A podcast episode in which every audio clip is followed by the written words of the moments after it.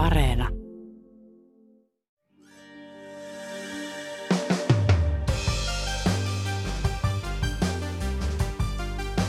Yhdysvaltain välivaalien tulos herättää kysymyksen, onko aika sanoa hyvästi Donald Trumpin presidenttihaaveille. Trumpilaiset ehdokkaat eivät saaneet odotettua murskavoittoa. Iso kysymys on myös se, miten vaalit vaikuttavat Yhdysvaltain tukeen Ukrainalle. Selvää on se, että Yhdysvallat haluaa Euroopan ottavan isomman vastuun Ukrainan puolustamisesta. Tänään on torstai 10. marraskuuta. Kuuntelet Ylen uutispodcastia. Minä olen Heikki Valtola.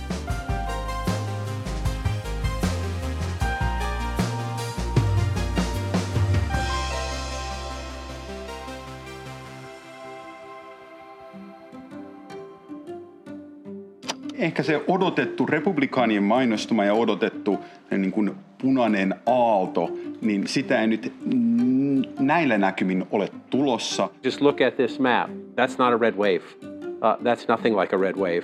Kaiken kaikkiaan republikaanien voitto on jäämässä odotettua pienemmäksi. Yhdysvaltain välivaalien suuri yllätys oli, että republikaanien suuri punainen aalto jäikin vain pieneksi laineen liplatukseksi. Yhdysvalloissa välivaalien tulos on kiinni enää muutamasta osavaltiosta. Mediatietojen mukaan ainakin Georgian osavaltio joutuu järjestämään uusinta vaalit, sillä istuva demokraattisenaattori ja republikaaniehdokas ovat tasoissa hieman alle 50 prosentin ääniosuuksilla. Tätä jaksoa nauhoitettaessa kisa ei vielä ole ohi. Ääntenlaskenta voi kestää päiviä. Tässä on varmaan monta semmoista muuttujaa, mutta tällä hetkellä näyttäisi, että yksi keskeinen on se, että Donald Trumpin tukemat ehdokkaat pärjäs huonosti. Tuota, mikä ei sinänsä ole yllättävää, koska jos ajatellaan niin kuin historiallista kontekstia, niin Trump voitti 2016 vaalit kyllä. 2018 hän menetti edustajahuoneen, 2020 hän menetti koko paletin ja nyt sitten 2022 monet niistä korkean profiiliehdokkaista erityisesti, joita Trump tuki, ei pärjänneet – Ulkopoliittisen instituutin tutkija Ville Sinkkonen on perehtynyt Yhdysvaltain politiikkaan. Vaalien jälkeen hän on juossut puku päällä uutislähetyksestä ja haastattelusta toiseen. No sit jos ajatellaan muita asioita, niin toki äänestäjät on tuonut mielipidemittauksissa kyselyissä esille sen, että inflaatio ja talous on erityisesti mielen päällä – mutta sitten ilmeisesti ihmiset ei ole kuitenkaan niin rationaalisia aina tai niin kylmän rationaalisia kuin mitä ehkä ajatellaan sitten mielipidemittausten perusteella. Inflaatio on laukannut Yhdysvalloissa korkealla. Ihmiset ovat tyytymättömiä. Joe Bidenin suosio on ollut matala ja ylipäätänsä istuvan presidentin puolue on yleensä hävinnyt välivaalit. Pitkään ennustettiin, että ihmiset haluavat muutosta – ja republikaanit saavat murskavoiton. Mutta näin ei käynyt. Jos mietitään, että minkälaista muutosta, että monet näistä republikaaniehdokkaista oli niin kuin lähtökohtaisesti ongelmallisia, erityisesti jos puhutaan nyt tuosta senaatista – niin, niin tuota, Trumpin tukema kandidaatti Pennsylvaniassa, joka on nyt se ainut tässä vaiheessa, joka on, on tuota, paikka siirtyy republikaaneilta demokraateille. John Fetterman voitti siellä tämän Mehmet Osin, jota Donald Trump on tukenut – ja, ja tässä varmasti niin kuin, jos republikaanit olisi saanut sinne jonkun moderaatimman ehdokkaan, joka olisi lähempänä niin kuin republikaanipuolueen perinteisempiä arvoja, niin voi olla, että tulos olisi erilainen tai vähintäänkin tiukempi. Ja, ja tätä, tätä niin kuin dynamiikkaa on havaittavissa muuallakin. Ja, ja sitten tietysti niin kuin, ehkä tässä on vaan ajateltava tätä myös niin, että, että ennusteiden toimivuus tällaisessa tilanteessa, missä politiikka on näin polarisoitunut, niin kun hyvinkin pieni muutos äänestäjien käyttäytymisessä johtaa suureen muutokseen vaalien lopputuloksessa. Että näitä on todella vaikea tällä hetkellä ennustaa, kun nämä puolueet on niin vahvasti parkkiintunut niihin omiin poteroihinsa. Ja, ja sitten just tämmöisillä yksittäisillä kysymyksillä voi yksittäisissä vaalipiireissä olla suuri vaikutus. Niin kuin nyt esimerkiksi aborttikysymys. Tai sitten vaihtoehtoisesti toiseen suuntaan New Yorkissa, missä, missä republikaanit otti voittoja demokraateilta edustajahuoneeseen, niin siellä taas rikollisuuskysymykset oli, oli keskiössä. Ja varmaan on sitten motivoinut äänestäjiä äänestämään republikaaneja. Vaikka republikaanit ovat voittamassa edustajanhuoneen ja senaatissa tilanne on auki, lopputulos on puolueelle pettymys. Tunnettu republikaanikommentaattori Ben Safiro totesi, että From Red Wave to Red Wedding. Red Wedding on Game of Thrones-sarjan kuuluisa verilöylykohtaus. Nyt siis jopa republikaanit itse puhuvat verilöylystä voiton sijaan odotettiin tällaista suurta republikaanivoittoa ja nyt Shapiro on sitten sitä mieltä, että tämä on jonkin sortin katastrofi. Nimenomaan niistä syistä, mistä tässä jo puhuttiin. Että se historian paino, epäsuosittu presidentti, epävarma talous, inflaatio – ja siitä huolimatta tässä tilanteessa republikaanit ei pystynyt ottamaan sellaista voittoa kuin mitä ajateltiin. Toki ainahan sitä voi yrittää myydä voittona, että nyt todennäköisesti edustajahuone siirtyy republikaaneille, mutta kyllä sen aika valjulta tällä hetkellä näyttää. Yksi joukko, jonka piti marssia voittoon, oli Donald Trumpin tukijat, jotka yhä edelleen kiistävät viime presidentinvaalien tulokset. He pärjäsivät kohtalaisesti edustajanhuoneessa, mutta kaikkiaan paljon heikommin kuin odotettiin. Tämä kertoo ehkä juurikin siitä, että ne ehdokkaat on, on melkoisen radikaaleja. Niillä on melkoisen radikaaleja näkemyksiä. M- miten se tarkoittaa radikaaleja? No radikaaleilla nimenomaan sitä vaalikieltämistä. Ja sitten tietysti tähän myös liittyy muita, muita niin kuin todella kategorisia näkemyksiä esimerkiksi aborttikysymyksistä, ehkä jossain tapauksessa maahanmuutosta niin edelleen, niin edelleen. Mutta kyllä, kyllä niin kuin oletusarvoisesti tässä on käynyt niin, että sitten sellaiset äänestäjät, jotka potentiaalisesti vois äänestää molempia puolueita, on todennut, että nämä hahmot on, on liian kaukana siitä omasta arvomaailmasta, omasta tavasta ajatella maailmaa. Ehkä he on myös nähty uhkana Yhdysvaltojen demokratian tulevaisuudelle ja sitten tämä demokraattien viesti siitä, että nämä vaalit on kriittiset, jos ajatellaan niin kuin tulevaisuuden vaaleja ja että ne on demokraattisia, niin ehkä tämäkin viesti on sitten purru siellä paikallisellakin tasolla. Donald Trump on eräänlaisessa tappion kierteessä.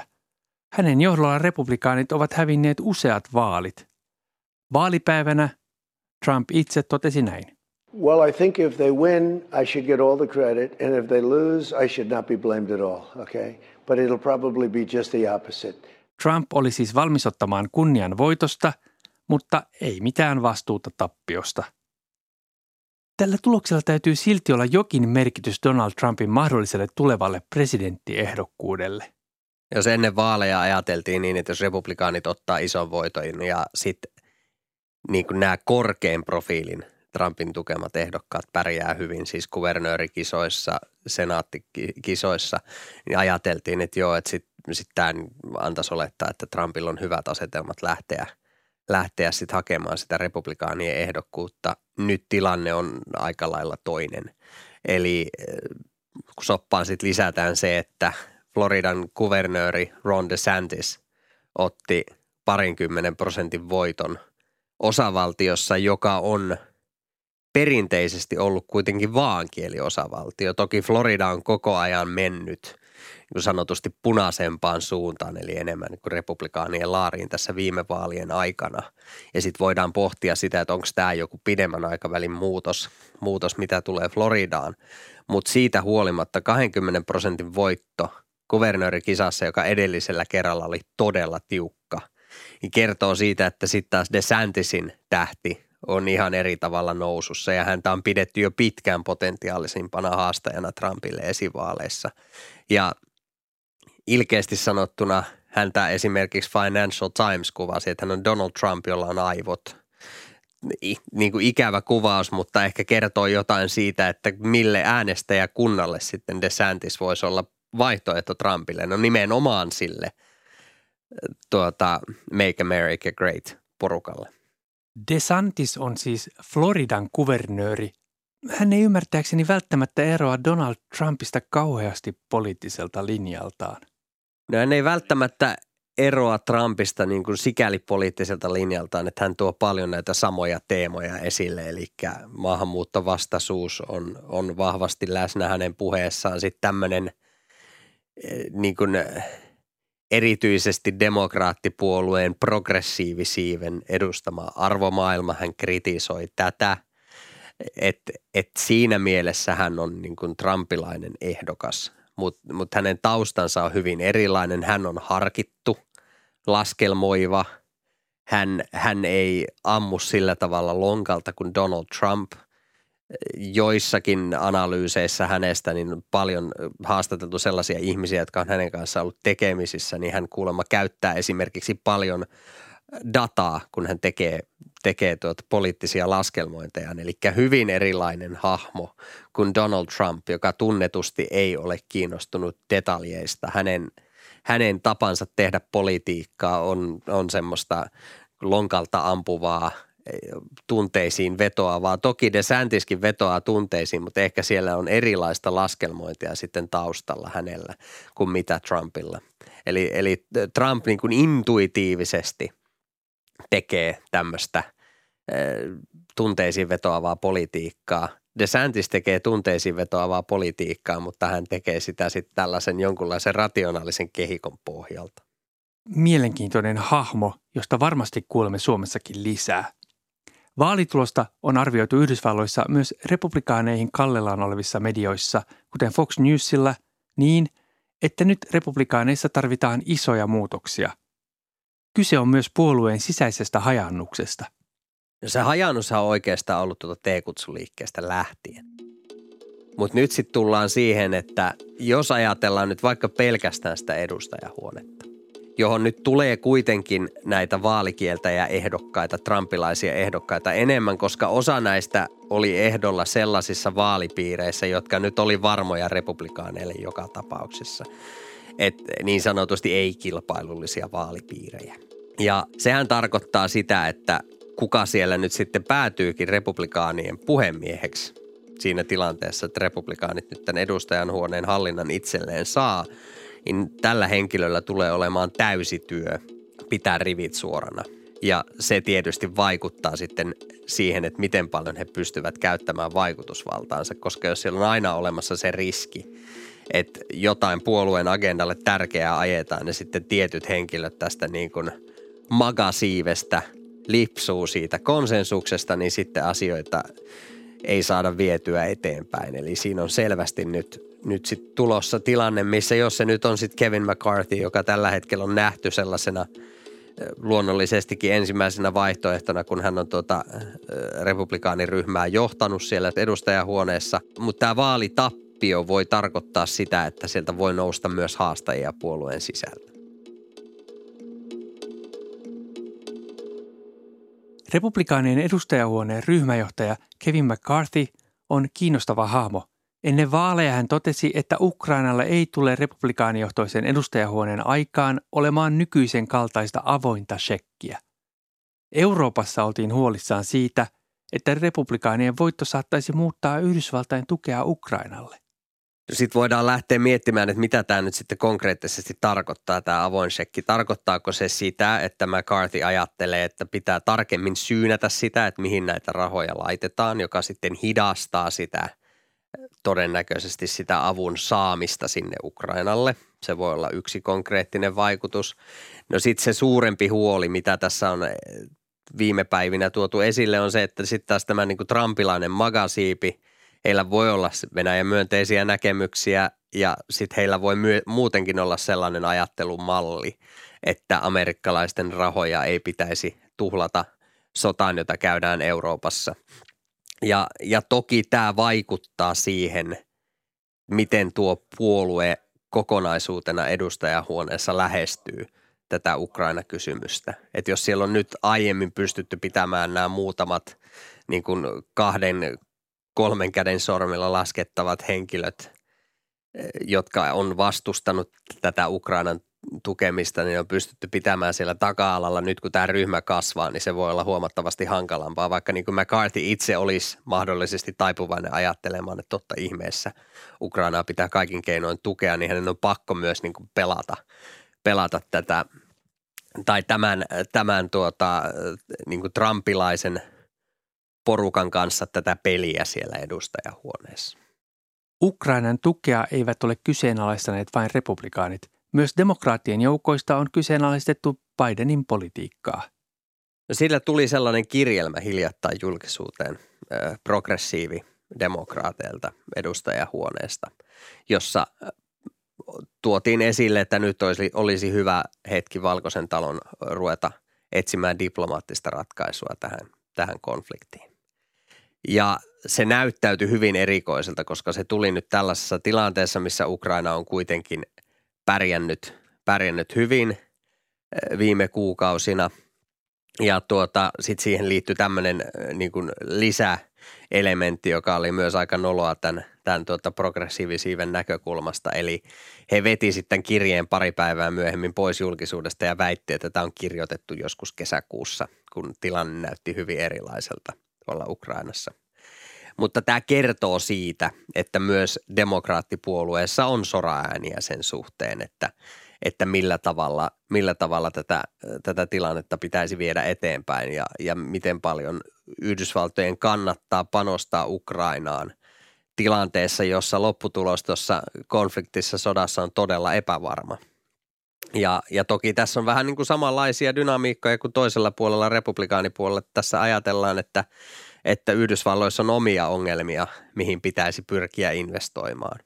Ja, ja tuota, se, että molemmilla puolilla on tämmöistä liikehdintää, niin totta ihmeessä se sitten vaikuttaa jo siihen yleiseen keskusteluun, että mitä Ukraina avustamisesta käydään, jolla voi sitten olla vaikutusta, vaikutusta laajemmin. No sitten jos ajatellaan senaattia, riippumatta siitä, että heilahtaako se nyt sitten lopulta tässä republikaaneille vai onko demokraatit edelleen siellä – siellä vallassa, niin, niin sillä puolella en näkisi samanlaisia haasteita kuin edustajahuoneella. Että sekä, sekä johtavat republikaanit että johtavat demokraatit on tuonut vahvasti esille tukensa Ukrainalle. Että se, ne niin kuin haasteet tulee olemaan sillä edustajahuoneen puolella. Ja tässä niin kuin kontekstina pitää muistaa se, että kongressi loppujen lopuksi Yhdysvalloissa pitelee niitä rahapussin nyörejä.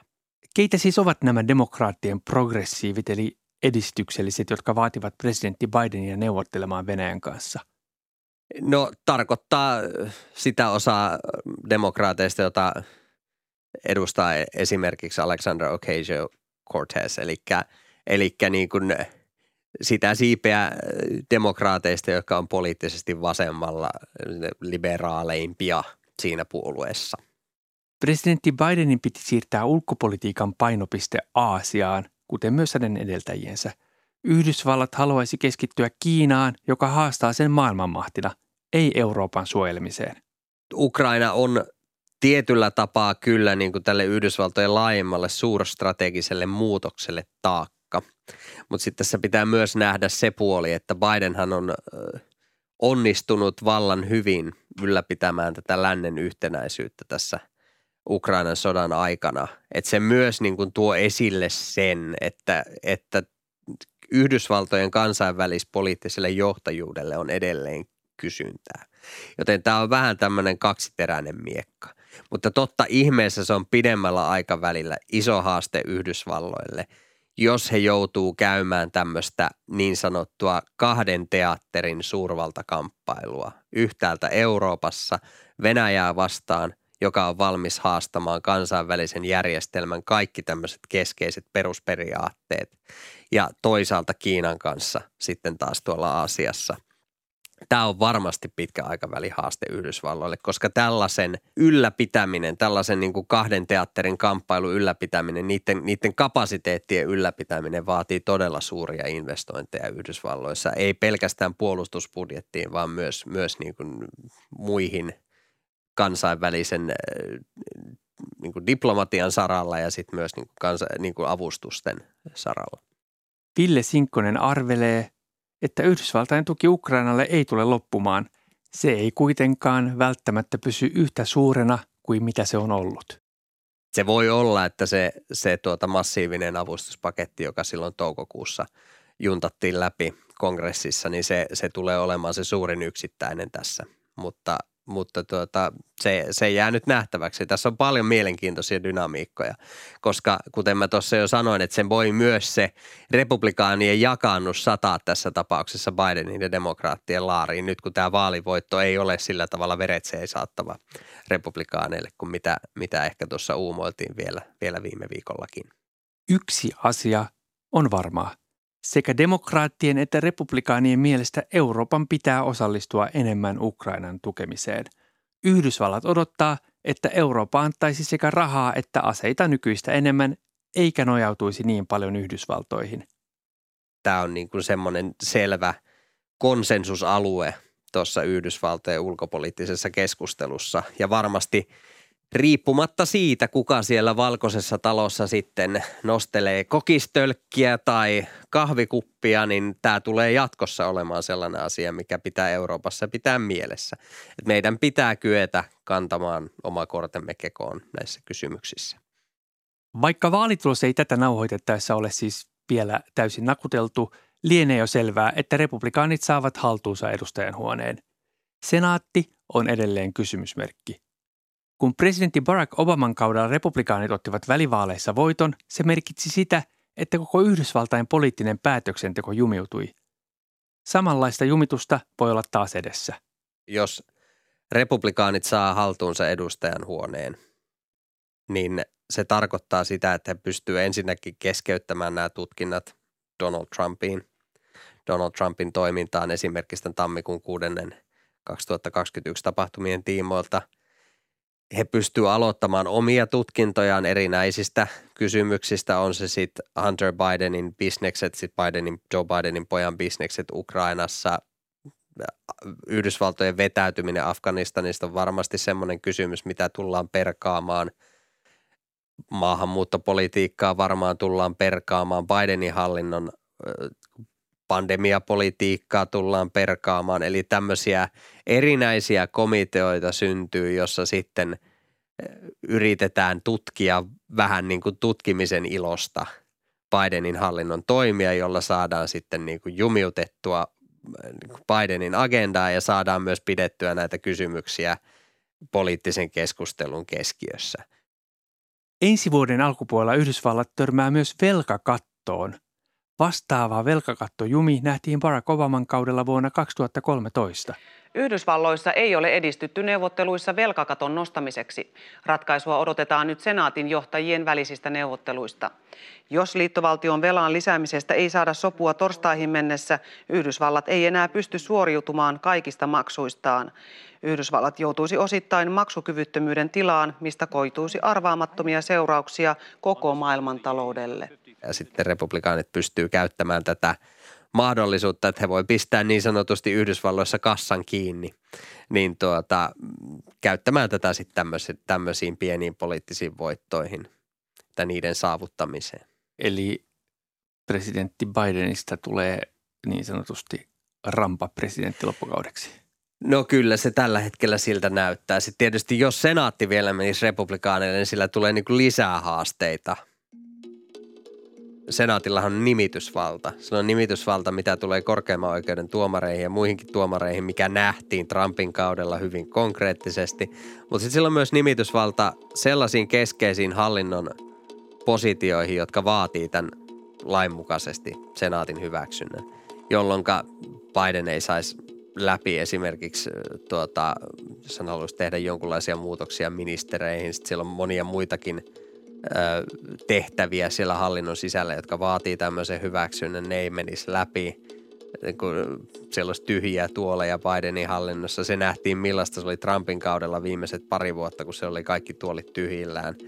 Että ei, ei toiminut niin kuin hyvin rasvattu kone, vaikka Trump ehkä näin väitti. Eli, eli tämmöisiä, tämmöisiä tuota, dynamiikkoja on sitten odotettavissa siinä tilanteessa, että senaatti kääntyisi myös – myös republikaaneille. Itse asiassa tuo korkein oikeuskysymys on erittäin relevantti, koska Trump päässyt sinne sit lopulta nimittämään kolme tuomaria. No, jos tulisi semmoinen tilanne, että siellä joku paikka tyhjenisi, niin jos tämä on republikaanien hallussa, niin näyttää hyvin epätodennäköiseltä, että Biden saisi sen oman tuomariehdokkaansa juntattua läpi sieltä senaatista. Joten tässä on niin kuin sekin vaihtoehto ja tällä on todella kauaskantoiset vaikutukset, kuten on jo nyt esimerkiksi aborttikysymyksen kohdalla nähty. Puhutaan kymmenien vuosien vaikutuksesta Yhdysvaltojen politiikkaan.